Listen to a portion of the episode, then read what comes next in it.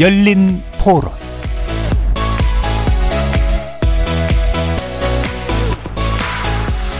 안녕하십니까. KBS 열린 토론 정준희입니다. 양곡관리법 일부 개정 법률안 제2의 건은 총 득표수 290표 중 가 177표, 부 112표, 무효 1표로서 부결되었음을 선포합니다.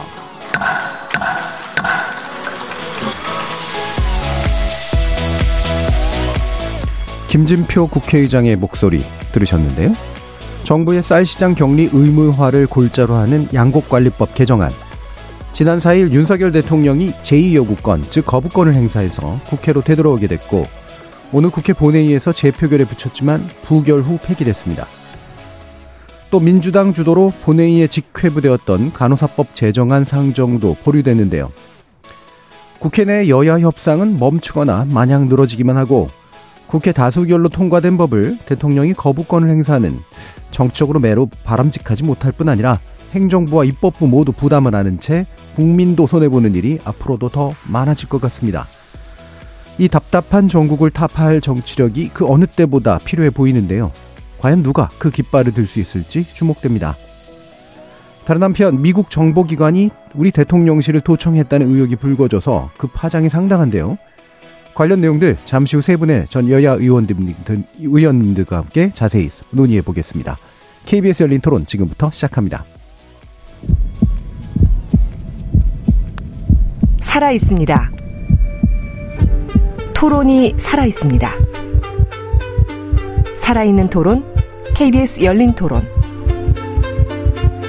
토론은 라디오가 진짜입니다.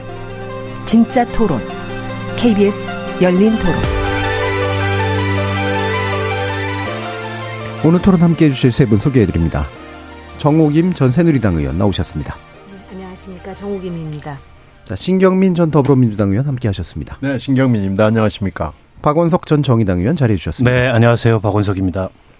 KBS 열린 토론이 이번 주 청취자 여러분의 성원에 감사드리면서 작은 이벤트 준비했는데요. 생방송 중에 토론 주제에 관련된 의견 보내주시면 추첨을 통해서 치킨 교환권 보내드립니다. 참여는 단문 50원, 장문 100원의 정보 용료가 부과되는 문자 샵 9730으로 부탁드립니다. 또 KBS 일라드의 모든 프로그램은 유튜브를 통해서도 함께 하실 수 있습니다. 여러분의 많은 관심과 참여 부탁드리겠습니다. 자, 오늘 어, 제2유고권을 대통령이 행사했던 양곡관리법 개정안의 가부가 결정됐는데요. 결국은 이제 부결됐죠. 예, 국민의힘은 이제 당론으로 어, 거부하겠다라고 하는 의사를 또 명확히 표시한 그런 상태였었고요. 그럼 도대체 왜 이걸 더 올렸느냐라고 하는 말들도 굉장히 많았었는데 평가들을 한번 전반적으로 들어보겠습니다. 먼저 정 의원님 말씀 주실까요? 이미 그 거부권이 발동된 안을 다시 재의결을 하게 되면 어 전체 의원의 과반수 출석과 출석 의원 3분의 2가 찬성을 네. 해야 되는데 애초부터 이거는 부결될 수밖에 없습니다. 그런데 아마 민주당으로서는 아, 이게 정부 그리고 국민의 힘이 계속해서 부결시킴으로써 민생 법안에 대해서 어, 목리를 부린다라는 인상을 좀 강하게 심으려는 어떤 정치적 의도가 있었던 게 아닌가 생각하고요. 농민들 입장에서는 심지어는 개정된 이 양곡 관리법에 대해서도 굉장히 불만이 많습니다. 예. 그러니까 농가 현실을 제대로 반영하지 못한 개정안이라는 것인데 그런 것에 대한 심도 있는 논의는 없이 정쟁화 해가지고 결국은 또 부결됐는데요. 결국 어, 이런 과정에서 정말 농가 의 그 어떤 어, 쌀 생산하는 농민들을 살릴 수 있는 실질적인 대안이 무엇인지에 대해서 정말 국회에서 어, 논의가 되어야 될 시점이라고 예. 생각합니다. 예. 실 의원님. 글쎄 뭐 이번에 아마 이것을 재 표결을 붙인 이유는 부결이 될 줄 알면서도 하는 이유는 어, 국힘당의 농촌 지역구 의원들의 이탈이 좀 있어가지고 어 물론 부결이 된다고 하더라도 예. 좀 국힘당 안에서 균열 조짐을 보여줬으면 하는 기대가 있는 거죠. 예. 오늘 이 표를 보면 290명이 해가지고 가가 177, 부가 112 이렇게 나온 거 보면 결국은 당에 따라서 철저하게 아, 투표를 했다라고밖에 예, 예. 보여지지 않습니다. 이런 점에서 봤을 때는 어, 민주당에서 기대했던 뭐 조그마한 기대와 바람이 예, 철저하게 이루어지지 않았다라는 걸 볼 수 있고요. 하여튼 아직까지는 국힘당 안에서 이런 정도를 가지고 윤심을 벗어나고자 하는 힘은 전혀 없는 거 아닌가라는 것이 확인이 됐고요. 음. 어, 지금 그런 이런 상황이라면 앞으로 있을 뭐 여러 가지 지금 상황이 보니까 뭐 이런 비슷한 일들이 다시 재현될 가능성이 굉장히 높은 예, 거 예. 아니겠습니까? 이렇게 봤을 때도 기대하기가 매우 어렵습니다. 다만 한 가지는 간호법 관련은 사실은 이 간호법은 국힘당이 주장을 한 거예요. 예. 그래서 지금 새 의원이 에, 이 안을 냈는데 두 분이 국힘당이고 한 사람이 민주당 의원입니다. 예. 그리고 이걸 주도했던 분이 국힘당 의원입니다. 예. 그런데 이제 이렇게 된 마당에 지금 대통령실이나 국힘당은 반대하는 거 아니에요? 그럼 이렇게 되면 자가당착이고 모순입니다. 음. 자기 당에서 반 자기 당에서 얘기해온 법안을 자기 당이 부정을 하고 또 대통령실이 안 된다고 얘기를 하는 상황이 예. 돼서 이건 좀 그 양곡관리법하고는 좀 상황이 다른 것 같아서요. 예, 예. 과연 이, 이 자가당 착적 상황은 국힘당이 어떻게 극복을 하려고 할 것인지 좀 궁금하기는 해요. 그래서 예. 이건 좀 어, 지켜보고 싶습니다. 예.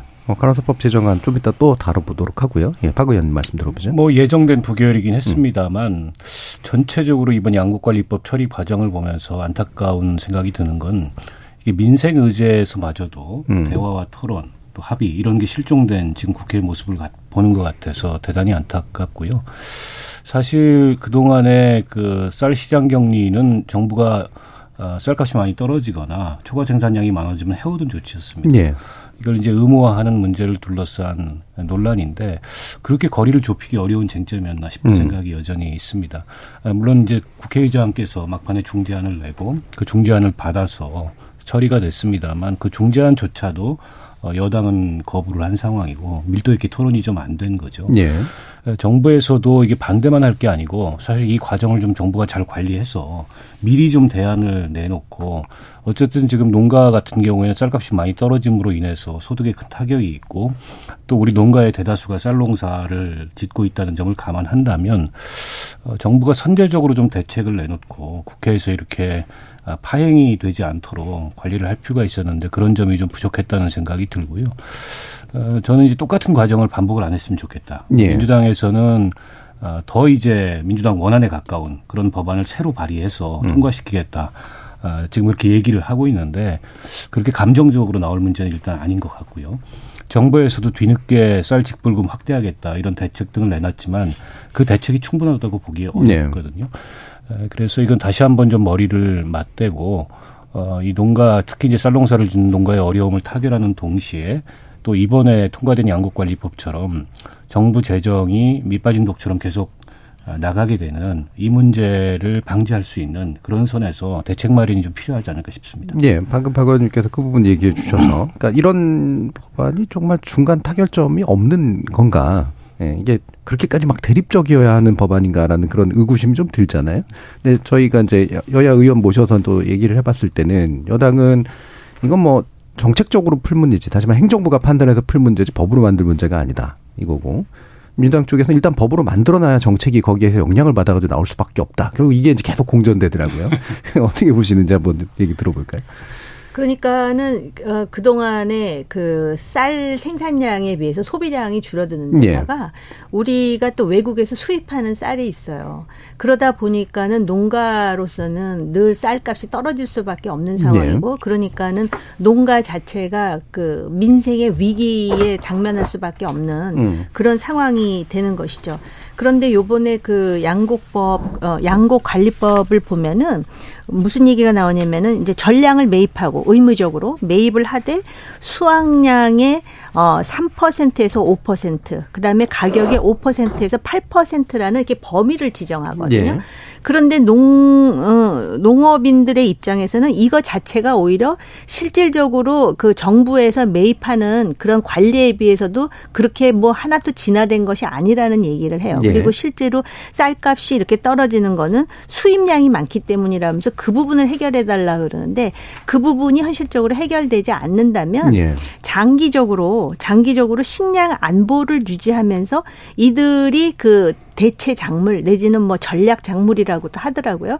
그렇게 유도할 수 있는 장기적인 그런 안을 마련해야 되는데 총선은 당장 내년이고 음. 장기적인 거 해가지고는 그 농민들한테 어 소구력이 없을 것 같으니까 이런 상황이 계속해서 발생하는 것이거든요. 예. 그렇기 때문에 요 부분 관련해 가지고 뭐 심지어는 그 시대 전환의 조정훈 의원이 어 정말 농민을 위한다면 정부 의무 매입만 빼고 가자 그러잖아요. 예. 근데 그것도 말이 안 되는 게 그 의무 매입을 빼면 그 관리법 양곡 관리법이 그렇죠. 무슨 의미가. 있겠습니까? 근데 제가 볼 때는요. 일단 전량 매입보다는 어그 매입량을 좀 정해 가지고 음. 그 매입은 하되 그러니까는 이 쌀 농사를 지으시는 분들 스스로가 아 이거를 대체 작물을 한다거나 빨리 예. 바꾸지 않으면은 손해를 보고 오히려 전략 작물을 심을 때 나한테 더 큰 득이 될 수 있는 그런 장기적인 보관이 있어야 될 것 같아요. 왜냐하면 이런 매입식으로 하면은 매입하는 데만 돈이 드는 게 아니라 보관하는 창고료도 예. 어마어마하게 든다는 거 아니겠어요? 그런 걸 의논해야 되는 거죠. 근데 예. 그런 건 전혀 의논 없이 그러니까 현실에 있는 농업인들의 어떤 입장에 대한 고려 없이 당장 이렇게 하면은 간단하게 볼 때 아 이거는 민주당은 농업인들을 위하고 그다음에 국민의힘은 전혀 배려가 없는 것 같은 그런 인상만 주는 게 아니라 실질적으로 좀 그 농업인들의 이야기를 듣고 그런데 이 구조는 바꿔야 되잖아요. 예, 예. 그래서 그런 거에 대한 그 뭐라 그럴까?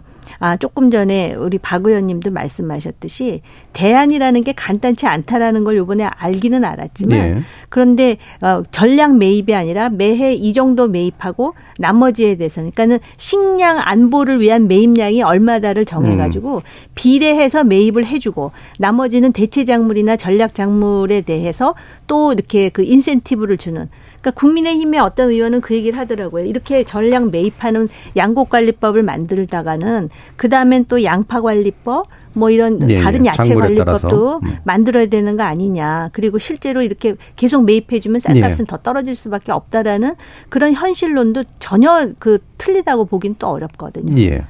그 사실 이 문제는요. 지방 소멸 문제, 특히 농촌 소멸 문제, 고령화 문제 이거하고 사실은 직결돼 있어요. 네. 어, 지금 그 매년 우리가 수매가하고 수매량을 지금까지 해오던 거거든요. 이미 해오던 거죠. 예, 네. 담, 그렇, 다만 지금 이번에 양곡관리법에는 이것을 어, 좀 조금 더 매년 이걸 가지고 다툼이 심하고 그러다가 보면 시기를 놓치는 경우도 있고 예. 그러다 보면 또 뭐 여러 가지 부패하는 문제 뭐 이런 것들이 생기니까 또 뭐 이게 나르다가 또 중간에 중간에 주, 중단을 하고 뭐 이러면서 생기는 문제를 조금 더 체계화하자라는 취지도 있거든요. 예. 그러니까 그런 측면에서 매년 일어나는 이 문제를 조금 더 체계적으로 그리고 예측 가능하게 하자라는 것도 하나가 있고요. 음. 또 금방 말씀드린 지방 소멸, 농촌 소멸, 고령화 문제에 대해서 그러면 우리 사회가 어떻게 어 대응을 할 것이고 대처를 할 것인가? 그리고 젊은 피를 수혈할 수 있는 방법은 뭐가 있을까? 이거 굉장히 어려운 문제고 하여튼 난제 중에 난제 중에 하나거든요. 예. 그러니까 이거에 대해서 좀 각 당이 이게 민, 민주당만에 대해서 반대만 한다 이렇게 생각하지 말고 자 그러면 한번 얘기해 봅시다. 그리고 대통령이나 대통령실도 자 그렇다면 이 방안을 놓고 우리가 어떻게 그러면 조금 어 매크로한 얘기를 해볼 수 있을까요? 이렇게 했으면 좋은데 덜커덕 악법 중에 악법이다. 포퓰리즘의 극치다. 표퓰리즘이다. 뭐 이러면서 예. 그냥 패대기 치는 이 자세는 좀 잘못됐다고 봅니다. 그런데 하여튼 일단은 일단락이 됐으니까요. 이것을 아예 이렇게 폐기 처분해버리지 말고 한번 얘기할 수 있는 좋은 계기를 예. 삼았으면 좀 건설적으로 풀어낼 수 있는 방법이 있을 것 같아요. 이걸 여기서 끝내는 것은 이건 대단히 큰 문제를 다시 안고 그냥 안에다가 문제를 집어넣고 위에다가 콘크리트를 쳐버린 것과 비슷한 예. 효과가 날 겁니다. 예. 그래서 중재안 중심의 새로운 논의가 될 거냐, 아니면 또 이제 처음으로 돌아가는 논의가 될 거냐, 어떻게 예상하세요, 박원석 의원님? 글쎄 원점으로 돌아가서는 좀 안 됐으면 좋겠다 음. 이런 생각이고요. 그러니까 지금 신 의원님 말씀하셨지만 굉장히 구조적인 문제입니다. 우리 농업 구조의 문제이기도 하고 또 작물 구조의 문제이기도 하고 장기적으로 봤을 때 쌀 소비량은 계속 줄 거고 그러면 이제 재배 면적을 줄여야 되는데 어, 지금 이제 정부나 여당에서 얘기하듯이 이런 식으로 정부가 의무적으로 전략 매수를 해주면 이게 재배 면적이 줄어들겠냐. 그거는 갈수록 이제 쌀농사 경쟁력이 없는데 음. 거기다 일종의 몰핀식 처방을 하는 거다. 그 지적도 저는 일리가 없지 않다고 생각을 해요. 근데 윤석열 정부에서도 전략작물 그 직불금 예. 제도를 시행하겠다고 했고 그리고 이번 법에도 이게 타작물 그 재배 지원 안이 마련이 돼 있지만은 어쨌든 그런 대안적인 제도를 중심으로 장기적으로 우리 그 이 농업 구조를 또이 이 농작물 재배 구조를 어떻게 전환해 나갈 건지에 대해서 어 사실은 뭐 농가도 설득을 해야 되고 네. 또 농민들하고 직접 정부와 또 정치권이 머리를 맞대고 대안을 만들어내야 될 문제라고 생각을 하고요. 근데 이거를 또 이 약간 이제 정쟁화 시켜가지고 다시 처음부터 민주당은 더 강한 법을 내놓고 대통령으로 예. 거부권 행사하고 이거 굉장히 소모적이죠. 그리고 사실 농민들한테 도움이 안 되는 방안이기 때문에 저는 이번 논의를 좀 성찰하면 이번 과정을 성찰하면서 뭔가 이 문제에 대한 실적 대안을 당장 내년 총선 전에 표를 의식해서 혹은 농가를 의식해서 뭐 급조된 정책을 내놓는다 이렇게 생각하기보다는 좀 근본적으로 우리 농업의 미래를 생각하고 또 식량 주권 문제나 아, 이런 우리 주식인 어, 안보 문제를 생각해서 대안을 내놔야지 이걸 가지고 또 정치적으로 내가 옳다 뭐 저쪽이 옳다 이런 식의 에, 그런 뭐 전부 아니면 전무식 그 음. 대결을 벌이는 건 적절치 않을 것 같습니다. 예. 지금 보류된 이제 그런 간호사법 제정안 가지고 더 얘기를 해보죠. 아까 이제 신 의원님께서는 이게 국민의힘 쪽에서 먼저 추진했던 건데 왜 이거를 자가당착적으로 막아나서는 그런 일들을 하는가라는 문제 제기를 해주셔서 일단 먼저 정 의원님 말씀을 한번 들어볼까요? 그러니까 이 간호사법 간호법 제정 예. 이 내용이 무엇인가 보다도 실제로 지금 의원들 사이에서 뭘 가지고 지금 그 갈등이 고조되냐면 어 우리나라 간호 인력이 몇 명이다. 음. 근데 이 간호법에 반대하는 의료인들은 몇 명이다. 그렇죠. 예. 그리고 또 관련해 가지고 한의사 물리치료사들도 또 이제 자기 나름대로 간호조무사까지 예. 예. 이해관계가 이제 갈라지니까는 예. 실제로 간호법 안에 어떤 내용이 들어 있는지는 관심조차 없어요. 예. 그래서 내년 총선에 그러면은 어, 이 소위 간호사들의 표가 얼마가 음. 어, 어, 확보될 수 있고 이렇게 하다 보니까 이거에 대해서도 굉장히 갈등이 많고 음. 또 지금 의료 의사들의 입장에서는 결국은 그러면 간호사들이 지역에 가서 개원할 수 있다는 거야. 뭐 네. 이런 이제 또 오해가 확대 재생산되고요. 음. 또 간호 조무사들도 이 간호법에 대해서 굉장히 이제 볼멘 소리가 나오고 네. 그러다 보니까는 실제로 우리나라의 어, 의료인들이 지금 지역으로 갈수록 부족하잖아요. 음. 그리고 연령층이 높으신 분들이 많은데 제대로 된 의료 서비스를 못 받는데 실제로 그러면 간호사들이 가가지고 할 수 있는 일이 있는데 지금 의료법상 제약 내용이 있기 때문에 그게 안 된다라는 예. 거예요. 근데 이게 또 의료인들 입장에서는 아 그러면은 지금 의료인의 업무까지도 확대돼 가지고 실질적으로 전문성 없는 간호사들이 의료 행위까지 하는 거 아니야? 이런 식의 그 주장들이 논쟁을 일으키면서 요번에 이제 좀 더 어쨌든 그 논의를 해보는 쪽으로 지금 가고 예. 있는 거 아니겠습니까? 근데 제가 볼 때는요. 그 간호법에 있어서 일정 정도 일리가 있는 부분이 있어요. 음. 지역에 지금 의료인들이 부족한 상황에서 연세 많으신 분들 또 아까 그 어, 우리나라의 지금 그 농촌이 어떤 식으로 쇠락하는지에 예. 대해서 신경민 의원님께서 지적을 해 주셨는데 그래서 제가 볼 때는 이거를 당장 간호사들, 의사들 그러니까 이해 관계자들 뿐만이 아니라 여야의 또 전문가들 있잖아요. 간호사들을 대표해서 비례대표로 들어온 음. 그렇죠. 사람도 있을 것이고 또 의사 도 마찬가지입니다. 그래서 얘기를 하고요. 그래서 난상 토론 속에서 이것도 합리적인 방안으로 제가 볼 때는 답이 없는 게 아니에요. 음. 그런 어떤 그, 어, 당파적인 내지는 정파적인 이해가 충돌하면서 또 대외적으로 이게 어떻게 보일 것인가도 굉장히 중요하거든요. 예. 정치인들은.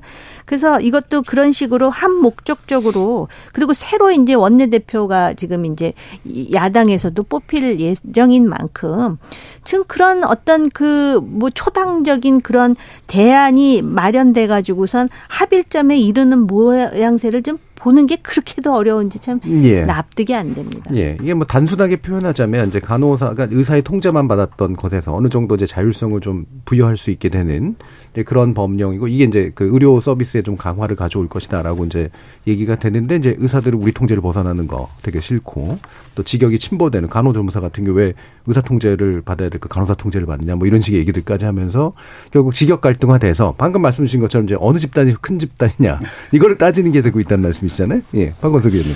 그러니까 사실은 직역 간의 이런 이해관계 또 이계 범위 이런 거를 조정하는 게 굉장히 쉬운 일은 아니죠. 예. 근데 이 간호법이 국회에 제출된 게 2021년 3월에 국회에 제출이 됐습니다. 네. 벌써 2년이 그렇죠. 됐고 또 2년 동안 논의가 전혀 없었던 게 아니고 논의를 해오던 건데 이게 총선 앞두고서 좀 급발진된 측면이 있는 거죠. 근데 그런데다가 아까 자가당착이라고 신경민 의원님 말씀하셨듯이 윤석열 대통령이 후보 시절에 이 관련 단체에 가가지고 음. 간호법 제정하겠다 이렇게 또 약속도 했어요. 음. 이게 이제 공약 파기 아니냐. 근데 이런 지적까지 나오고 있습니다. 양곡관리법도 그랬어요. 네. 그러니까 그렇죠. 이게 예. 결국에는 기존의 이제 의료법 아, 통제 하에서 의사들의 지위를 받는 이제 간호사의 그 직무 범위와 역할을 별도의 독립법으로 해서 예. 의료기관이 아닌 지역사회라는 더 넓은 음. 그런 어떤 직무 범위를 배경으로 조금 독립적인 법을 하겠다는 건데 저는 취지는 공감합니다. 아, 근데 문제는 이제 현실적인 이게 그 이해, 이해관계나 갈등을 조정해야 되는 아, 문제이기 때문에 조금 더 논의를 해보는 게 좀 필요할 것 같고 네. 오늘 김진표 의장이 어쨌든 본회의에 상정을 안 하고 음. 어, 한 번 더 다음 본회의까지 미룬 거는 좀 잘하신 것 같아요. 예. 그리고 여야 아까 당- 당정 협의에서도 간호사 처우에 관한 법률로 처우 문제만 다루자. 기존의 이제 간호사의 직무 역할은 기존 의료법.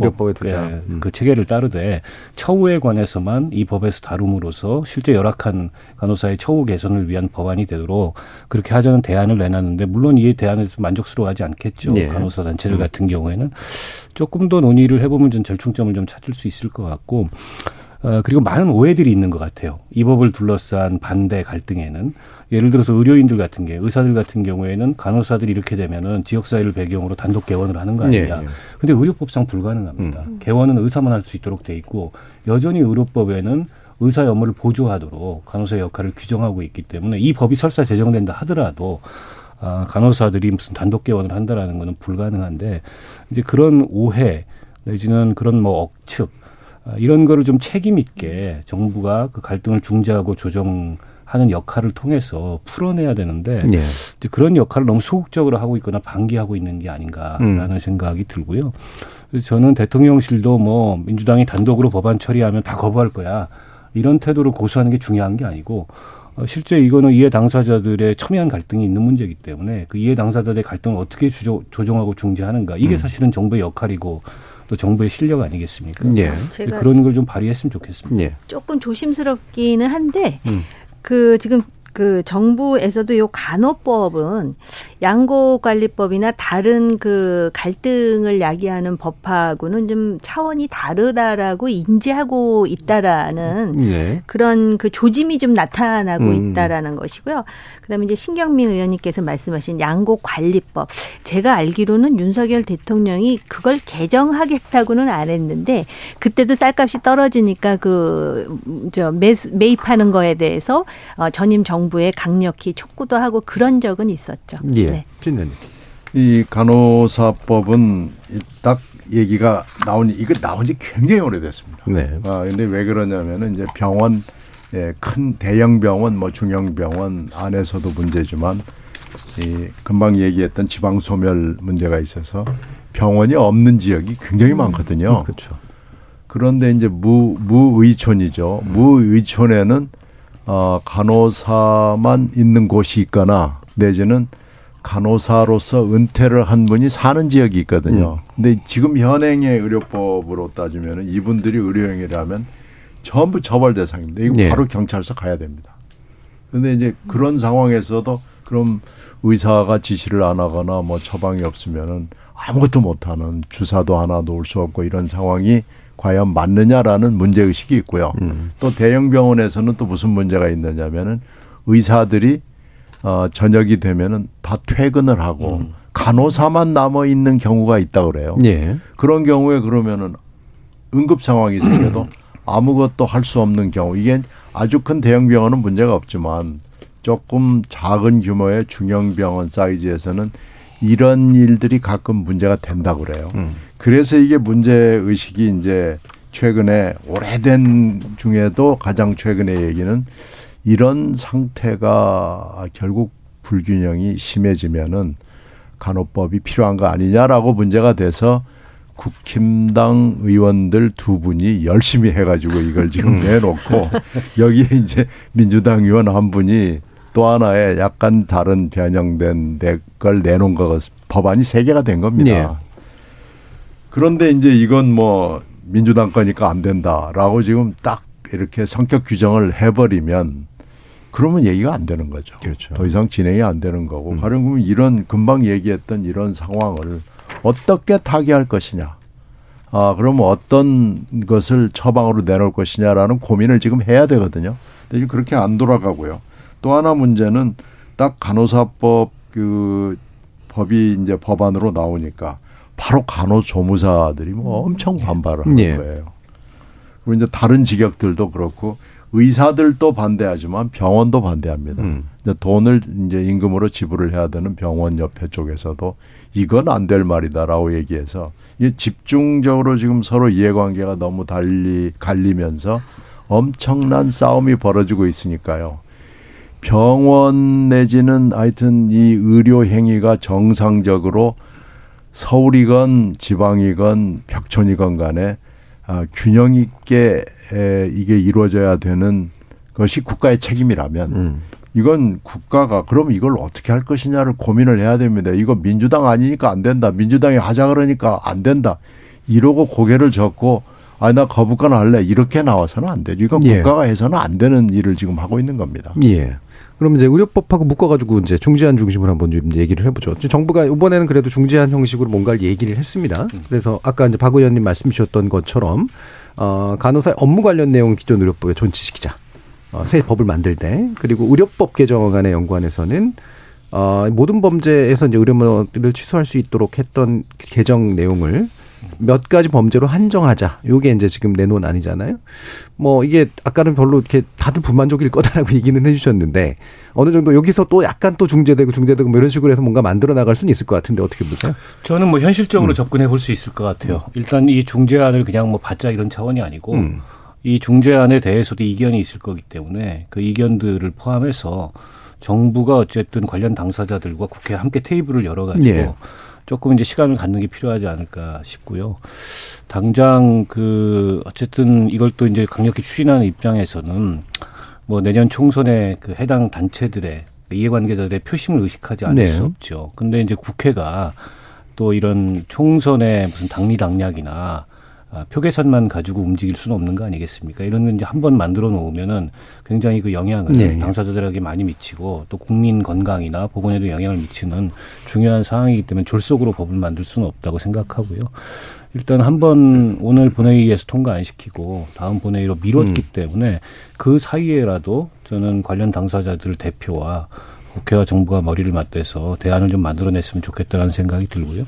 이게 아주 거의 뭐 이 근접할 수 없는 그런 어떤 차이를 담고 있다면 모르되 지금 이 중재안을 보더라도 어, 이 중재안이 저도 뭐 100% 만족스럽지는 않습니다. 네. 그러나 논의해 볼 만한 그런 중재안이라고 봅니다. 여기다 어느 정도 더 살을 붙일 건가? 예, 예. 또뭘 더 뺄 건가 이런 차원에서 논의를 해본다면 답을 찾을 수 있지, 있지 않을까 싶은데 문제는 국회 분위기가 전체적으로 여야가 마주 앉아서 무슨 논의를 하는 것 자체를 어, 제가 보기에는 지금은 오히려 더 어, 기피하고 오히려 대결하고 갈등하는 거를 선호하는 이런 분위기가 지배적이다 보니까 이 논의가 좀 잘 안 되는가 안 되는 게 아닌가 싶은데요. 일단 정부도 뭐 사태 심각성을 깨달았기 때문에 이런 중재안을 내놨겠죠. 어, 그런 만큼 국회에서도 뭐 이 정부 중재안을 놓고 논의를 하든 아니면 국회가 음. 스스로 어, 상임위에서 뭔가 좀 더 근접된 그런 중재안을 내놓고 도, 논의를 하든 그런 과정이 좀 열렸으면 좋겠다 예. 그런 생각입니다. 보통은 상대가 이제 중재안을 가져오면 그래 고려하는 듯한 이런 모습을 보일 텐데 오히려 중재안 가져오는 거 싫어하는 듯한 느낌 같은 것도 좀 없지는 않습니다. 예, 그러면 이제 상대가 가져왔기 때문에 이제 실은 이런 것들이 있으니까요. 신 의원님 뭐 어떻게 전망하세요? 아니 이 제안이 예. 싫은 건지 사람이 싫은 건지 지금 뭐 그런데 이건 이건 이제 더 이상 미룰 수는 없는 거고요. 예. 뭐 이제 또 뭐 병원 안에도 굉장히 많은 직역이 있잖아요. 음. 그러니까 이건 조정할 수 얼마든지 조정할 수 있습니다. 그리고 국회가 이걸 안 하겠다고 그러면은 정부가 해야죠. 음. 그래서 그걸 가지고 정부를 여야를 설득을 해서 해야 되는데 지금은 여야가 이렇게 막 머리 깨지게 싸우고 있고 또 대통령도 여기에 가세해 있고 이러니까 다들 지금 손을 놓고 있는데 음. 이건 정부가 사실은 특히 코로나 사태를 겪으면서 이 의료 체계를 가지고 난리를 쳤으면은 정부가 이 문제를 가지고 사실은 진지게 에, 냈어야 되고 코로나를 겪으면서도 뭔가 안을 냈어야 되고요. 이렇게 병원 안에서 지금 병을 고칠 생각 안 하고 병원 측, 의사 측, 간호사 측, 간호조무사 측, 뭐 물리치료사 측 그래가지고 막 이렇게 팍 터지게 싸우면 이 환자는 어- 뭘, 뭘 믿으라는 거예요. 예. 이건 이건 정부의 직무유기고 국회도 직무유기고요. 지금 이러고 있을 때가 저는 아니라고 봅니다. 지금 시간이 많이 도가 됐어요. 예, 예. 정 의원님. 지금 이제 현 상황을 체크를 하자면 민주당은 이 간호법 제정을 원안대로 통과시키겠다는 것이고 국민의힘 입장에서는 그러기에는 간호사들을 제외한 다른 의료 어, 이해 당사자들의 반발이 너무 크니까 좀 논의하자는 것이고 예. 그래가지고 이제 중재안이라는 걸 냈잖아요. 그래서 지역사회 부분을 지우고 간호사 처우 등에 관한 법률로 바꿔가지고 처우를 보강하자 그러자 간호사 측에서 문을 박차고 나와가지고 지금 어 절대 반대한다. 네. 중재안은 지금 휴지 조각이 된 상황이라 그래요. 네. 그런 데다가 지금 의협에선 또 무슨 얘기를 하냐면은 간호법이 이런 식으로 해서 통과가 되면 그 다음에 이제 모법을 넘는 시행령이 나올 수 있다. 뭘 지금 예. 생각하면서 그 얘기를 했는지는 모르겠지만 예. 그래서 이제 시행령으로 단독 개원 같은 나중에 개정을 하든지 해갖고 독소 조항이 들어갈 음. 수 있다 이렇게 반발을 하기 때문에 사실은 지금 국회에서 양 당이 이렇게 조정하는 것도 쉽지 않은데 이해 관계자들의 입장도 지금 첨예하게 갈리는 상황이거든요. 예. 그렇기 때문에 아 정부가 나서야 되고 또 이것에 대해서 일방적으로 어떤 어 특정 세력의 입장에 서기보다는 이걸 조정을 잘하는 사람 을 정말 그 국가의 리더로 지금 세워야 될 음. 그런 상황인 것 같아요. 요 조정을 잘하느냐 못하느냐에 따라서 정말 세비를 받을 자격이 예. 있는지의 여부가 결정된다고 생각이 음. 돼요. 저 그러면은 이게 시간이 많이 남지는 않아서요. 원래는 그러면 대통령이 또 거부권을 행사하는 일들이 또 벌어질까 이 부분 예측하고 싶긴 했습니다만 아직은 좀 변수들이 좀 있으니까요. 그건 좀 접어두고 아, 국회 전원위원회에 대한 평가를 좀 해보면 좋을 것 같습니다. 어쨌든 뭐 많은 분들이 나와서 얘기는 많이 했거든요. 어, 근데 모이는 것 같지는 않은 분위기긴 한데, 어, 세 분도 아마 보셨을 테니까 또 관심도 많으시고, 기본적인 전원위 평가에 대한 것, 이야기를 좀 해보죠. 신 의원님. 뭐 예상했던 대로예요. 네. 그냥 나올 동안 한 100명 정도 나와서 자기 얘기 7분 동안 하고 음. 뭐 의미 있는 얘기는 거의 없고 뭐 세 개 안을 물론 의장이 정리를 해서 내놨지만 그 세 개 안보다는 훨씬 더 튀는 안들이 뭐 몇 개 좀 나온 정도. 음. 결국은 이거 뭐 정개특위로 넘어가서 또 토론하겠지만 정개특위도 뭐가 내놓을 것 같지는 않고요. 저는 그냥 현상을 그대로 유지하는 쪽으로 가지 않을까 예상을 했는데 그 예상에다가 위성정당은 이제는 안 된다. 음. 뭐이 정도가 뭐 어떻게 보면 여야 내지는 국회 관련된 모든 사람들이 동의하는 결과가 아닐까 싶어요. 예. 전원회의 한번 해봤다라는 음. 그런 정도가 기록으로 남을 거고요. 김진표 의장의 체면 좀 세웠다. 음. 뭐그 정도가 결말이 되지 않을까 생각합니다. 예. 그럼 대체로는 어, 현상 유지를 하면서 위성 정당이 다시 나오지는 않게 방지하는 정도. 어, 박원석 의원님. 어쨌든 뭐 새로운 시도였기 때문에 의미가 없지는 않았다고 네. 생각합니다. 물론 형식을 조금 더 어, 실질적 토론이 가능한 그런 형식으로 유도를 했으면 음. 더 좋았겠다 싶은데 이게 본회의 5분 발언하는 거 비슷하게 그렇죠. 각자 얘기를 하고 국민의힘에서는 의원 정수 축소하자. 음. 민주당에서는 아니다. 늘리고 오히려 지역구를 축소하자. 뭐 이런 거 가지고 감론을박을 했는데 뭐 크게 내용상 진전은 없었어요.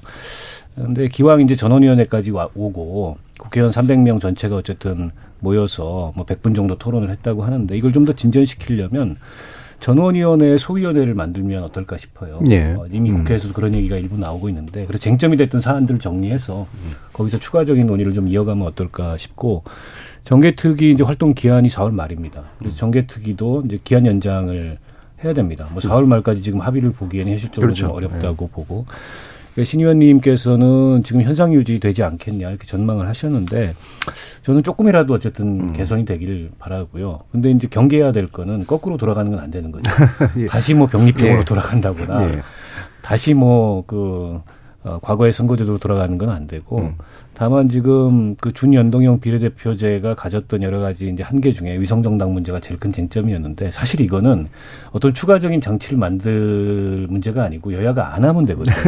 예. 자기 욕심이나 기득권을 조금만 내려놓으면은 위성정당 안 만들고 이 제도를 통해서 정치의 다양성을 좀 더 늘리는 방식으로 유도하면 되는데 문제는 이제 그런 기득권이나 욕심을 억제하기 어렵다니까 어렵 어렵기 때문에 그에 대해서 방지 장치를 그럼 어떻게 만들 거냐 이게 이제 위헌적 요소를 피하면서 이런 게 이제 음. 어, 추가적으로 좀 고민해봐야 될 대목이 아닐까 싶습니다. 예, 정국 모든 사람들이 그 예상했듯이 혹시나 했더니 뭐 역시나라 음. 그러고 동상이몽이 아니라 동상다몽이다. 별 얘기가 다 나오던데요. 그리고 나중에는 그 전원 어 회의를 하는데 전원 위원회를 하는데 그, 그 기기울여서 듣는 국회의원 수도 참 민망할 음. 정도 예. 아니었습니까? 그렇죠. 그런데 이제 그 와중에도 몇몇 발언을 하는 의원들 중에 아, 지금 그 대한민국 국회에 대한 문제, 음. 그 문제 의식을 스스로가 자기 고백하는 그런 그 내용은 좀 인상적이었다라는 예. 생각이 들고요. 대안은 물론 다종다기하고 또 자신의 입장이 반영된 그렇기 때문에 어떻게 보면은요. 미국이 헌법 개정할 때 보면은 절대 이상주의적이고 도덕적인 그런 음. 관점에서 개정하지 않아요. 현실에서 나의 이익을 최대화하는 사람들이 충돌할 때 이걸 어떻게 조정하느냐의 네, 네. 문제에서 출발하잖아요. 결국은 이제 정계 특위로 넘어간 거잖아요. 정계 특위에서도 그런 관점에서 이게 하루아침에 나아지지는 않겠지만은 어 적어도 몇 가지에 있어서는 좀 개혁을 할 필요가 있다라는 생각 생각이 음. 드는데 잘 될지는 모르겠습니다. 네, 알겠습니다. 자, 그러면 일부를 통해서 어, 주요 현안들 좀 몇 가지 좀 짚어봤는데요. 또 이어지는 2부에서 어, 여러 가지 어, 얘기 가운데 네, 정, 정보기관 도청 문제 굉장히 큰 얘기여서 좀 자세히 나눠보도록 하겠습니다. 어, 지금 1부 마무리할 거고요. 청취자 여러분들이 보내주신 문자는 들어봐야겠네요. 정의진 문자 캐스터. 네, 지금까지 여러분이 보내주신 문자들 소개합니다. 7910님. 쌀은 우리 국민의 오랜 주식인데 양곡 관리법 개정안이 부결된 것은 안타까운 일입니다 해주셨고요. 이만영님, 정부와 여당이 먼저 대책을 마련해야 하는 거 아닌가요? 농민의 입장으로 참 어이없는 상황입니다. 인건비, 기름값, 비료값, 농약값, 농기계값 모두 오르는데 쌀값은 전년 대비 20% 넘게 하락했어요. 서민들 생각은 하고 있는지 의문입니다. 6233님. 정치인들이 국민을 위해 일할 생각은 안 하고 기싸움뿐이니 피해보는 건 국민들이네요. 참 답답합니다. 4816님. 하는 일 대비 간호사 처우가 열악한 건 사실입니다. 의사들의 집단 이기주의가 심하다고 여겨져요. 0419님. 쌀값이 싸도 너무 쌉니다. 우리 주식인 쌀은 없어서는 안 되는 식량이라는 점에서 쌀을 재료로 한 음식을 더 많이 만들어 쌀 소비를 늘려야 한다고 생각됩니다. 라고 보내, 보내주셨고요. 1065님, 퇴근하며 매일 듣는 애청자입니다. 연일 계속되고 있는 미국의 도감청 문제 정말 큰일이더군요. 사실 여부도 중요하겠지만 우리 정부와 여당인 국민의힘 대응도 이상합니다. 주구장창 한미 동맹만을 외치더니 이게 무슨 꼴인지 정말 답답하네요. 과연 해답이 있을까요? 네, KBS 열린 토론. 어, 청취자 여러분의 성원에 감사드리며 조그만 이벤트를 준비했습니다. 생방송 중에 토론 주제와 관련한 의견 보내주시면 추첨을 통해서 치킨을 보내드리고 있습니다. 참여는 단문 50원, 장문 100원의 정보 이용료가 부과되는 문자 샵 9730으로 부탁드립니다. 여러분의 많은 참여 부탁드립니다. 지금까지 문자캐스터 정의진이었습니다. 토론은 치열해도 판단은 냉정하게 복잡한 세상을 바꾸는 첫 걸음은 의외로 단순할지도 모릅니다. 평일 저녁 7시 20분. 당신을 바꾸는 질문.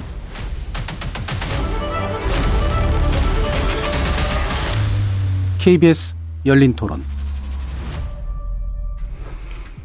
KBS 열린 토론 2부 신경민 전 더불어민주당 의원, 박원석, 박원석 전 정의당 의원, 정옥임 전 새누리당 의원 이렇게 세 분과 함께 대통령 도청 의혹 관련된 논란들 한데요. 아, 기본적으로 이 상황 정의가 되게 중요한 것 같은데 파장이 엄청 큰데 이제 대통령실은 오히려 이제 없었다로 이제, 이제 굳어져 가는 그런 분위기긴 합니다. 박원석 의원님 먼저 좀 의견 주시죠. 그러니까 이 자체가 굉장히 큰 문제죠. 예. 어, 물론 이제 미국 정보 기관이 전 세계를 상대로 도청을 한다는 사실을 뭐 모르는 사람은 그쵸. 없었습니다. 음. 과거에 그게 이제 굉장히 큰 국가 간의 외교 문제로 비화됐던 적은 있고. 어, 근데 막상 이제 우리가 이렇게 확인이 됐는데 사실은 뭐 사실 확인을 면밀하게 해야 되는 거는 뭐 기본 전제죠. 네.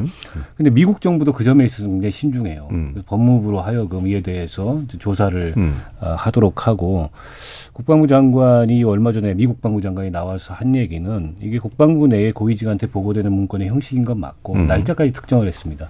뭐 2월 28일, 3월 1일 날 보고됐던 문건인 것 같다. 근데 오히려 우리 정부에서는 이거는 조작이고 음. 어, 제3자가 개입되고 이게 조작이기 때문에 미국이 할 얘기가 없다. 그러니까 외교적 면죄부를 우리 정부가 먼저 주는 거예요. 네. 미국 정부도 아직 그 문제에 대해서 분명한 답을 내리지 않고 있고 반쯤은 사실은 이런 일이 있었다는 걸 시인을 하고 있는데 도무지 이게 윤석열 정부의 아무리 동맹이라 하더라도 외교의 원칙이 뭔지 사실은 국가의 주권과 국익을 기본으로 한 거거든요 외교는 뭐 국, 국, 이 국가 주권이나 국익보다 더 중요한 어떤 뭐 동맹의 가치라는 건전 있을 수가 없다고 어, 생각을 합니다. 그런데 이번에 안보실 차장이 미국 가면서 했던 얘기는 도무지 무슨 얘기인지 납득을 할 수가 없어요. 네. 선의로 아니 악의로 한 건 아닌 것 같다. 아니 그러면 선의로 도청을 한다는 게 그게 성립이 가능한 음. 아, 얘기인지 모르겠습니다. 그래서 저는 이게 한미 동맹의 그 건강한 어떻게 보면 관계 설정을 위해서라도 동맹이라는 거는 각자의 국익과 상호 간의 신뢰를 바탕으로 형성되는 게 국익이지 않습니까? 근데 이게 신뢰를 훼손하는 일을 미국이 한 건데 그 문제에 대해서는 분명히 짚어야 동맹이 건강해지는 거죠. 예. 저는 그래서 지금 윤석열 정부나 이 안보실이 하, 대, 하고 있는 대응은 도무지 납득할 수가 없습니다. 지난번 그 대일 외교의 연장선에서 보면 예. 도대체 이 정부의 외교의 원칙이 뭔지에 대해서 어, 문제를 제기하지 않을 수 없습니다. 예. 다른 두 분도 아마 하실 말씀 엄청 많으실 것 같긴 한데 신 의원님부터 말씀 주시죠. 이게 이제 2013년에 그 스노든 그 문서 파장이 크게 있었잖아요. 그랬죠. 근데 미국의 미국 정부의 공식적인 인텔리전스 정보에 관한 입장은 NCND입니다. 음.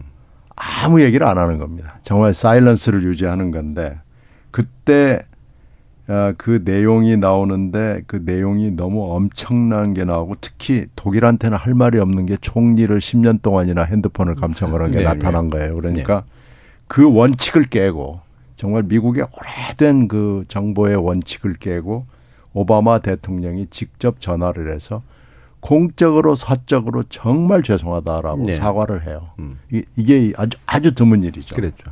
그리고 그 당시에 유엔 유엔 사무총장도 도, 도감청을 했습니다. 예. 뭐다 한 거예요. 뭐 여러 순회 순회부들을. 근데 이번에 똑같은 일이 벌어진 거죠. 어, 이- 이번에도 보니까 아, 유엔 유엔 사무총장 얘기가 또 나오더라고요. 음. 그 이번에 이제 우리와 관련된 건 물론 100여 건 중에서 두 건이지만은 대통령실을 도청을 한 건지 아니면은 휴민트를 써가지고 정말 사람한테 뭘 들은 건지는 모르겠지. 그건 좀 논란이 있습니다만 하여튼 두 가지 다 문제죠.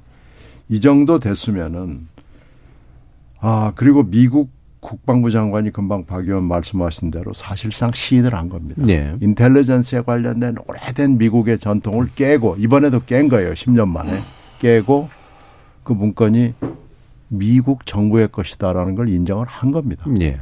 그러면 아 우리가 이렇게 나서서 아 우리 친구가 그럴 사람이 아니야 아기를 가질 사람이 아니고 이 문건이 조작된 거야.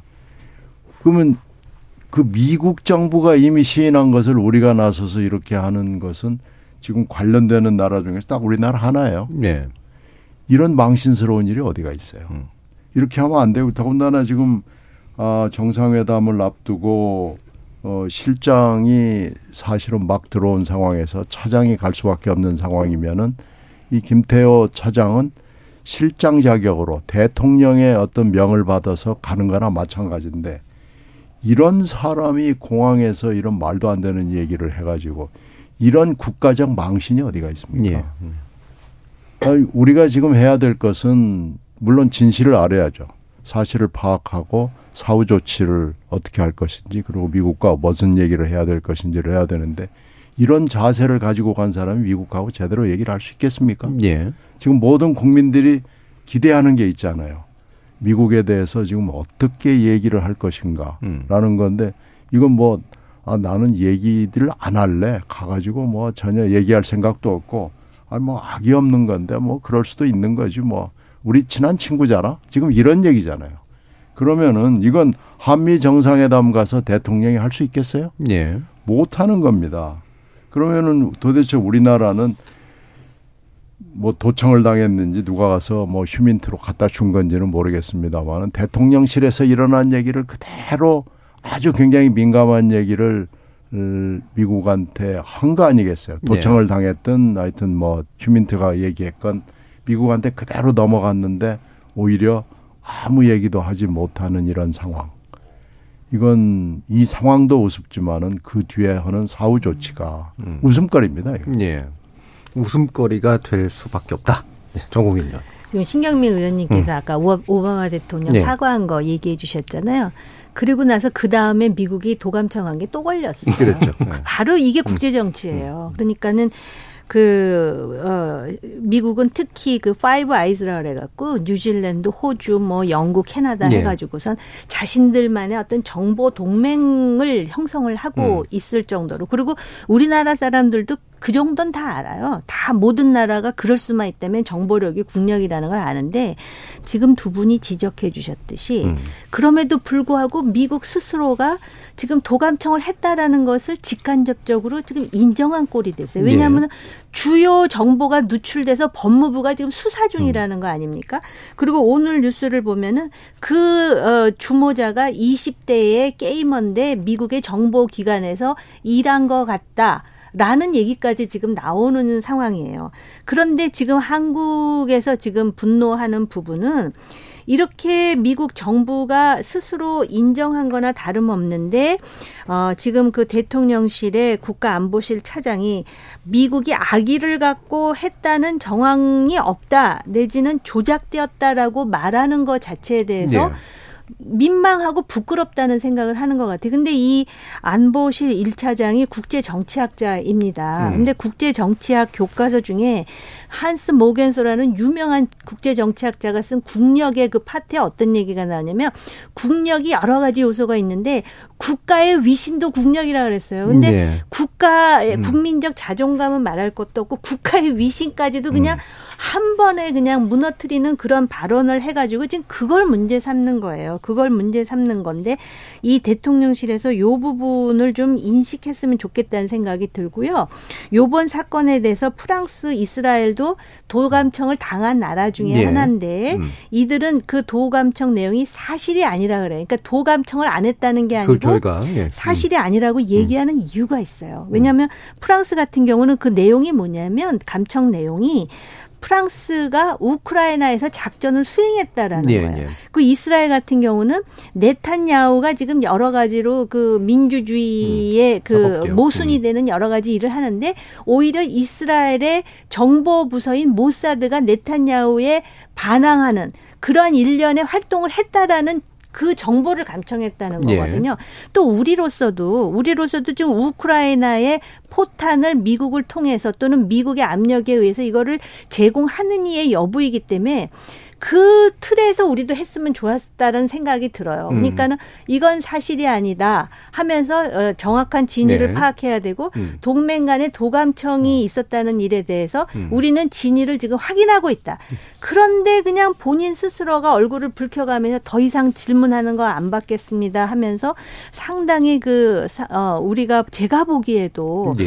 조금 오만한가 싶을 정도의 음. 그런 태도를 그 1차장이 함으로써 오히려 그 대통령실 그리고 외교부 장관의 어떤 그 해명과 설명이 오히려 묻히는 결과가 된 게 아닌가라는 점에서 좀 우려가 돼요. 예. 그러니까 대응해야 되는 방법은 유출된 내용 우리는 그런 일 없다라고 일단 부인하고 그다음 원칙적으로 이 부분을 사실을 파악해서 필요한 조치를 취하겠다라고 얘기하면 될 문제를 왜 이렇게 얘기하는가 결국 네. 이거잖아요. 네. 네.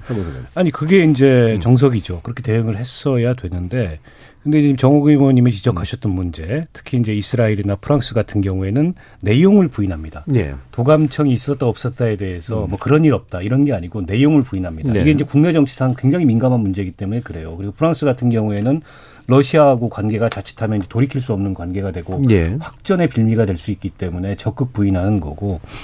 근데 우리는 내용은 부인 안 합니다. 오히려. 그리고 그, 그동안에 미국이 어쨌든 우- 우크라이나의 무기 지원을 우리한테 직간접적으로 압력을 행사해 왔다는 건 다 아는 사실이고. 그래서 우리 정부도 그걸 가지고 고민을 해왔고 그 대화 내용에 보면 이문희 그 비서관 같은 경우에 지금이라도 입장을 바꾸는 게 어떨까. 음. 김성한 실장이 한미 정상회담 앞두고 그러면 안 된다. 음. 대신에 우회 지원하는 방안을 찾아보자. 그렇죠. 최근에 결론이 난 게 뭡니까? 결국에 이제 3월 말에 그 155mm 포탄 이거를 미국에 대여해 주기로 예, 예. 했잖아요. 음. 내용상 그대로 된 겁니다.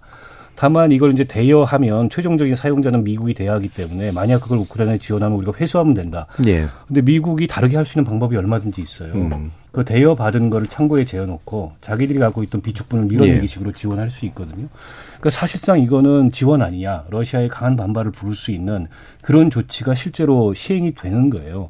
그러니까 맥락상 보면 내용은 사실인 겁니다. 근데 이거를 아예 도청이 없었다. 그건 우리 정부가 할 필요가 없는 얘기고 예. 그건 미국 정부가 사실 조사를 거쳐서 그에 대해서 분명한 입장을 밝히고 동맹국 동맹국인 한국을 향해서 유감을 표하든 사과를 하든 재발 방지를 약속하든 해야 될 일인데 정작 미국 정부는 거의 반쯤 시인하고 있는데 우리가 나서서 이런 식으로 외교 면제 외교 그 면제부를 주는 거는 도대체 누구의 국익을 위해서 지금 이 정부가 외교를 하고 있는지 어, 의문이고요.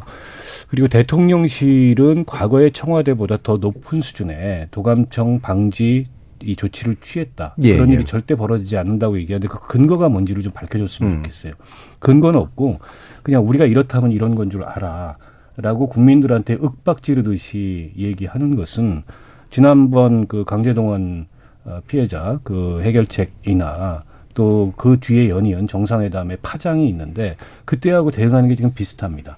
기시다 총리가 그 둘이 회담할 때 독도 발언을 했느냐 안 했느냐를 네. 둘러싸고 일본 쪽에서는 오히려 했다는 얘기가 나왔어요. 관방부 장관이 그 프레스 간담회를 하면서 근데 우리 쪽에서 그런 얘기를 안 했다고 그리고 후쿠시마 그 오염수 방류와 관련해서도 어, 동문서답을 하고 있는 거 아닙니까? 예. 수산물 수입 안 하겠다. 그러면서 야당 의원들이 물론 뭐 부실한 방, 방, 방일이었습니다만 그걸 비난하면서 오히려 일본 정부를 변호하는 그런 듯한 모습을 보이고 있는데 지금 이 문제도 똑같이 미국 정부를 앞서서 변호하는 듯한 모습을 지금 용산이 보이고 있다는 거예요. 음. 그런 면에서 저는 정말 이 정부 사실은 모든 정부가 그 외교에 있어서 이렇게까지 점수를 잃거나 예. 이렇게까지 어, 국익을 훼손시킨다 이런 비판을 받는 경우가 드뭅니다. 왜냐하면 정상 외교 같은 경우에는 특히나 실패하기가 어렵기 때문에 사전 조율이 일어나고 민감한 문제들은 숨기고 근데 민감한 문제들을 다 드러내면서 이렇게까지 국내에서 비판받는 경우가 있었나 싶어요. 그런 면에서 내년 총선에 이러다가는 이 정부의 어떤 외교 문제가 아, 과거 예. 역대 총선과는 다르게 하나의 심판의 대상이 될 수도 있겠다는 생각이 예. 듭니다. 지금 2095님의 의견은 지난번 윤 대통령의 날리면 발언에 대해 미국이 개의치 않는다고 한 것에 대한 보답일까요? 라고 하는 말씀 주셨고요. 6624님은 도감청 안 하는 나라 있습니까? 수집된 기밀이 유출된 게 문제죠. 다른 나라들은 조용한데 우리나라만 시끄럽네요. 또 이런 의견을 주셔서 제가 두 가지 질문을 신 의원님께 또 같이 드려야 될 것 같은데. 그 2013년에 이 문제가 터졌을 때 예. 오바마가 메르켈 총리한테 약속한 게 사과와 함께 앞으로는 안 네. 하겠다라고 얘기를 했습니다. 근데 국제사회나 우리나라 다 포함해서 미국이 안 할 나라냐? 그리고 미국만의 문제냐? 이건 뭐 강대국들은 다 하는 것이고 또 우리나라 주변을 싸고 있는 4대 강국은 뭐 다 하는 일이고 그러기 때문에 이 오바마의 말을 믿을 수는 없습니다. 네. 지금 현재도 진행되고 있고 어 뭐 앞으로도 또 이 사안과는 변론으로 또 계속해서 정보 자원은 진행이 될 것이고요. 그러니까 어떻게 보면 우리가 이제 사후 조치로 여러 가지 얘기는 해야 되고 뭐 미국의 다짐도 받고 하기는 그랬지만 미국이 아 우리 말대로 이제 절대로 안 하겠지 뭐 이걸 이걸 믿을 수는 없죠. 또 예. 미국만 그런 것도 아니고요. 우리나라와 이해관계를 갖고 있는 모든 나라들이 다 정보 수집을 위해서 열심히 노력하고 은밀하게 하고 어떻게 보면 이제 걸린 죄가 있는 거죠. 그러니까 그런 점에서 봤을 때는 우리의 내부를 어떻게 어, 기술 내지는 과학적으로 어, 탄탄하게 해 나갈 것이냐라는 건 굉장히 중요하고요. 예. 외교 안보는 정보와 밀접하게 관련이 돼 있기 때문에 우리가 외교적 마인드, 정보적 마인드, 어, 안보적 마인드를 함께 어, 정치 지도자는 물론이고 일반인들도 좀 갖고 있는 것은 저는 굉장히 중요하다고 예. 생각을 합니다. 그러니까 이번에 이렇게 미숙하게 아마추어적으로 처리를 하는 것은 어 지금 대통령 내지는 대통령실이 너무나 이 이런 기초적인 어떤 통치, 정치 내지는 이 지배 기술에 대해서 전혀 생각하지 않고 있다는 걸 보여주는 거기 때문에 예. 좀 전반적으로 다시 점검을 해야 될 필요가 지금 여러 군데서 터져 나오는데 계속해서 나를 따르라 아니면은 뭐 외교도 원샷으로 그냥 쭉 들이키면서 하는 이런 건데 외교에는 이런 게 통하지 않습니다. 그리고 네. 외교는 잘못하면 주워 담지를 못하는 거기 때문에요. 이렇게 가서는 안 되는 거고요. 특히 3월 달에 있었던 인사 참사, 아, 그 비서관 두 사람하고 실장을 날리는 이런 외교 참사, 인사 참사는 전무하기도 하고 후무하기도 할 겁니다. 그래서 이렇게 어, 인사를 해서는 안 된다라는 것을 보여주는 거고요. 또 하나 꼭 지적할 것은 김태효 시- 차장이 사실상 지금 어, 외교안보를 다 주무르고 있는데 이분이 지금 최근에 몇 번 보여준 행태로 봐서는 이분은 자격이 없습니다. 예. 네, 지금 이런 외교안보 정보를 다룰 수 있을 만한 소양을 갖추지 못하고 있는 거고요. 그것을 어 언론 앞에서 유감없이 보여주고 있기 때문에 이 부분에 대해서 대통령실이 어좀 심각하게 생각을 해줬으면 좋겠습니다. 예. 방금 그 얘기를 하셔서 정, 정 의원님께 그럼 짧게만 다시 여쭈면 아까 국제정치학 충분한 전공자잖아요. 사실 담당자는. 근데 소양이 없는 건지 아니면 하고 싶은 다른 일이 뭔가가 있어서 눈이 가려버리는 건지 어떻게 판단하세요? 저는 기본적으로 예. 아까 이제 그 일본 강제징용 피해자에 대한 제3자 변제 예. 얘기도 잠깐 하셨는데 저는 이 정부가 그 소위 북핵이라든지 음. 안보 경제 다양한 외교 도전과 관련해서 나아가려고 하는 기본 방향은 맞다고 동의한다. 생각해요. 예. 그런데 이거를 전달하고 소통하는 음. 과정에서 정말 두 분이 지적하셨듯이 왜 이렇게 굳이 보여줄 음. 필요가 없는 아마추어리즘을 보여주는가. 그 다음에 김태효 차장의 경우는 이미 이명박 정부 때의 경험이 있기 때문에 그거보다 훨씬 노련하게 네. 할수 음. 있을 텐데 왜 이런 모습을 보이가? 이 국내 정치적으로 국민들을 설득시키지 않으면 외교가 아무리 좋아도요. 그렇죠. 이게 제대로 전달이 안 되는 거거든요. 그런 차원에서 좀 제대로 설명하고 이해를 구하는 모습을 조금만 보여줘도 정부라든지 또는 이 정부 외교에 대한 성적은 좀 달라질 건데 그게 안 되니까 아까 소양인지 성격인지를 물어보셨는데 뭐, 뭐 다 있겠죠. 예. 다 있을 텐데 아마 지금 그 외교 정책 결정 과정에서 이게 제가 그냥 어, 겉으로 보는 모습만 가지고 판단하기는 예.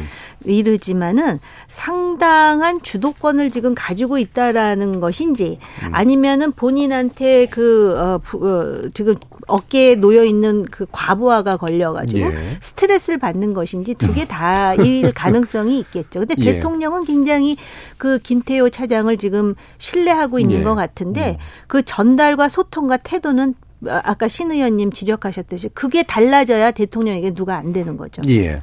그럼 이게 이제 뭐 사건의 확장 일로 중에 있는 것 중에 하나는 야당의 경우는 이제 이걸 대통령실 이전 문제로 이제 결국은 더 키우는 건데 그거 가지고 우린 준 아까 이제 박원선 의원님 말씀드렸지 우린 준비 다 더 잘 돼 있다라고 얘기하는 게 무슨 답이냐라는 말씀 주셨잖아요. 이게 더 번질 것 같아서 어떠세요? 저는 뭐 이 파문이 쉽게 가라앉기는 어렵다고 네. 봅니다. 그거는 이제 사후적으로 정부가 이걸 잘 대응을 해야 되는데 오히려 어떻게 보면은 그 본질을 호도하고 음. 여론 물타기를 하고 더 나아가서는 국민을 윽박지르는 식으로 어, 대응을 하다 보니까 여론도 전혀 납득을 할 수 없는 상황입니다. 아니 한미 동맹의 중요성을 가볍게 생각하는 국민들이 있겠습니까? 근데 아무리 동맹이 중요해도 우리 국익이나 주권이나 또 국가의 위신보다 중요할 수는 없어요.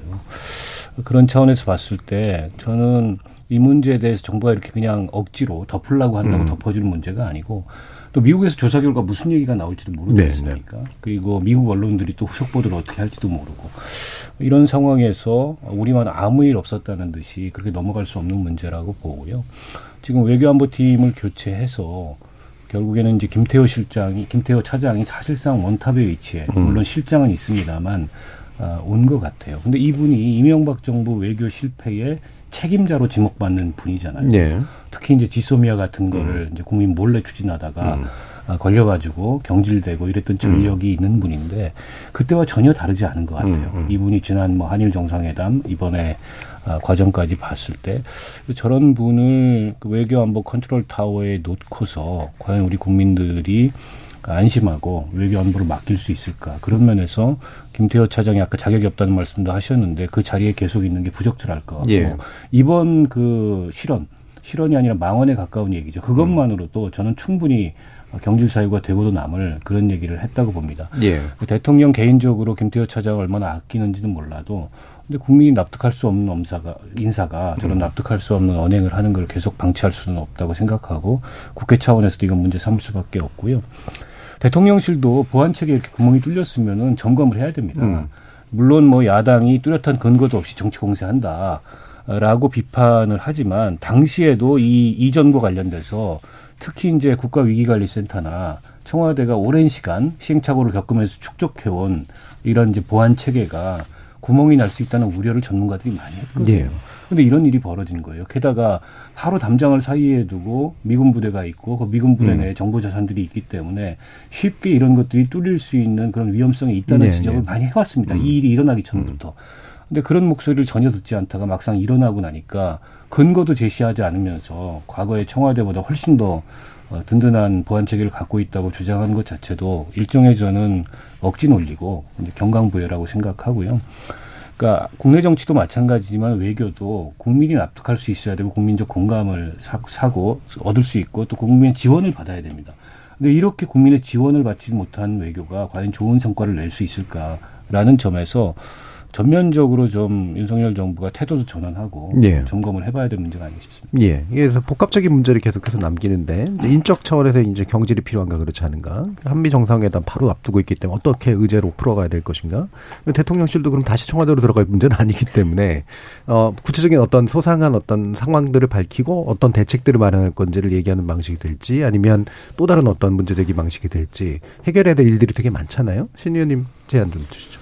지금 이제 이게 도청이 아니다라고 얘기를 주장을 하는 측이 있어요. 네. 어, 그러면서 그 문건에 보면 리포티들이 전언에 따르면이라는 네. 그 문건을 놓고 이것은 도청이 아니고 누군가 얘기를 한 네, 네, 네. 거다라고 이렇게 피해가려고 그러는 음. 주장이 있습니다.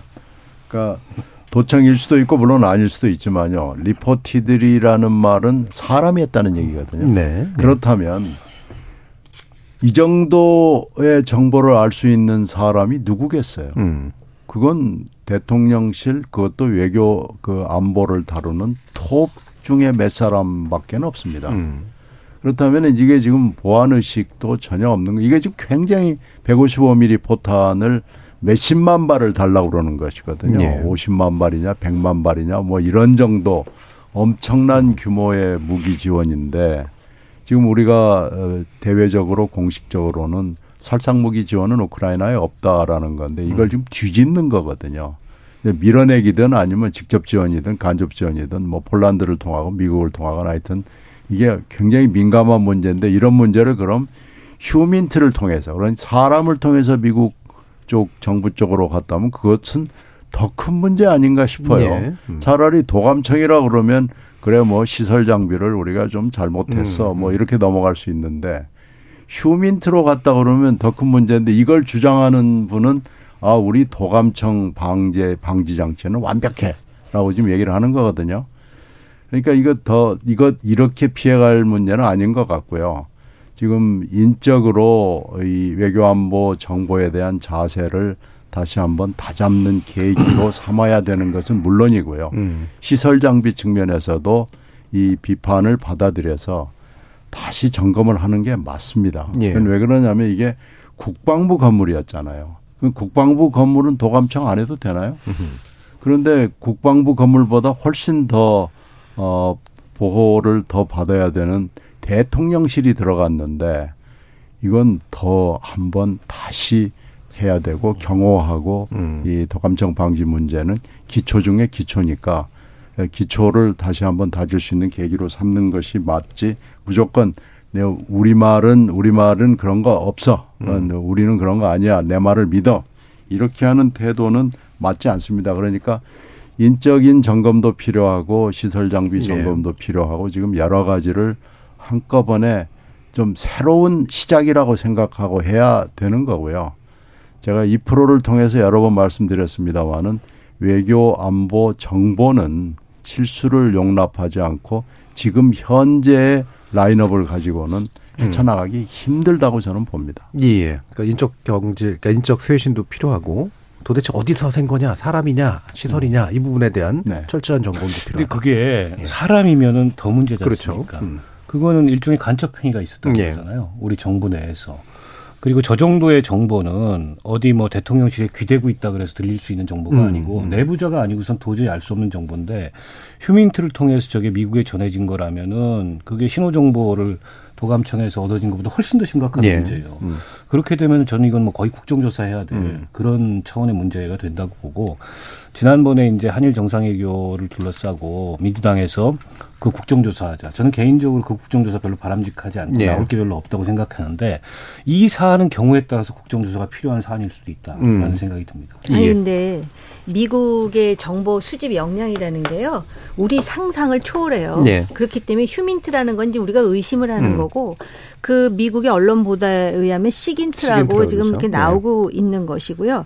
그다음에 요번에 또 특이할 부분이 있기는 있어요. 왜냐하면은 수많은 나라의 정보를 수집하는데 여기 서 지금 아- 이름이 오르지 않는 나라가 러시아, 중국, 일본입니다. 예. 그러니까는 그래서 러시아 중국이 올라가지 않으니까 이거 러시아 중국에서 조작했느냐라는 음, 예. 의혹도 지금 나오는데요. 일본이 안 들어가 있다는 걸 좀 주목할 필요가 있어요. 음. 그러니까 일본은 과거에 미국이 정보 협력을 하자 그럴 때도 정중히 거절한 나라로 알고 있어요. 예. 그리고 제가 이거 언론을 통해서 확인한 바에 의하면 아까 제가 미국과 Five Eyes 국가 얘기했잖아요. 여기에 동아시아권에서 협력한 나라가 바로 우리 한국하고 싱가포르라고 음, 음. 제가 알고 있거든요. 그렇기 때문에 어차피 이렇게 도감청의 대상이 된다면 적극적으로 미국과 정보 동맹을 맺는 방법이 있고요. 또 하나는 역설적이긴 하지만 과연 용산의 도감청이 어느 정도로 취약한지를 알기 위해서는 역발상이 필요할 것 같아요. 예. 그러니까 전혀 허무맹랑한 정보를 음. 회의하는 척하면서 하면서 미국이 거요? 그거를 예. 음. 아느냐 모르느냐. 과거에 이라크가 그런 그러다가. 미국으로부터 공격을 세게 당했죠. 핵이 있는 것처럼 거짓말을 예, 예. 시켜가지고 그 방법이 있고 그다음에 용산 집무실에 대해서 얘기하는 거는 그게 이제 일종의 정치 공세일 수도 있습니다. 왜냐하면 예. 지금 우리만 당한 게 아니고요. 그 정보로 막강한 이스라엘도 지금 당하고 있지 않습니까? 예. 20초 안에 끝내셔야 네. 다 예. 끝났습니다. 제 얘기는. 알겠습니다. 예, 그래서 어, 지금 어, 여러 가지 해결될 과제들이 훨씬 더 좀 많이 남아 있는 상태 같은데요. 오늘 한번 이제 얘기를 여기서까지 하고 아마 다음 주에도 얘기를 나누게 되지 않을까 싶은 그런 생각도 좀 들긴 합니다. 이 정도로 마치겠습니다. 오늘 KBS 열린 토론 함께 해주신 박원석 전 정의당 의원, 정호김 전 새누리당 의원, 그리고 신경민 전 더불어민주당 의원 세 분 모두 수고하셨습니다. 감사합니다. 감사합니다. 참여해주신 시민 논객 여러분 감사합니다. 지금까지 KBS 열린 토론 정준이었습니다.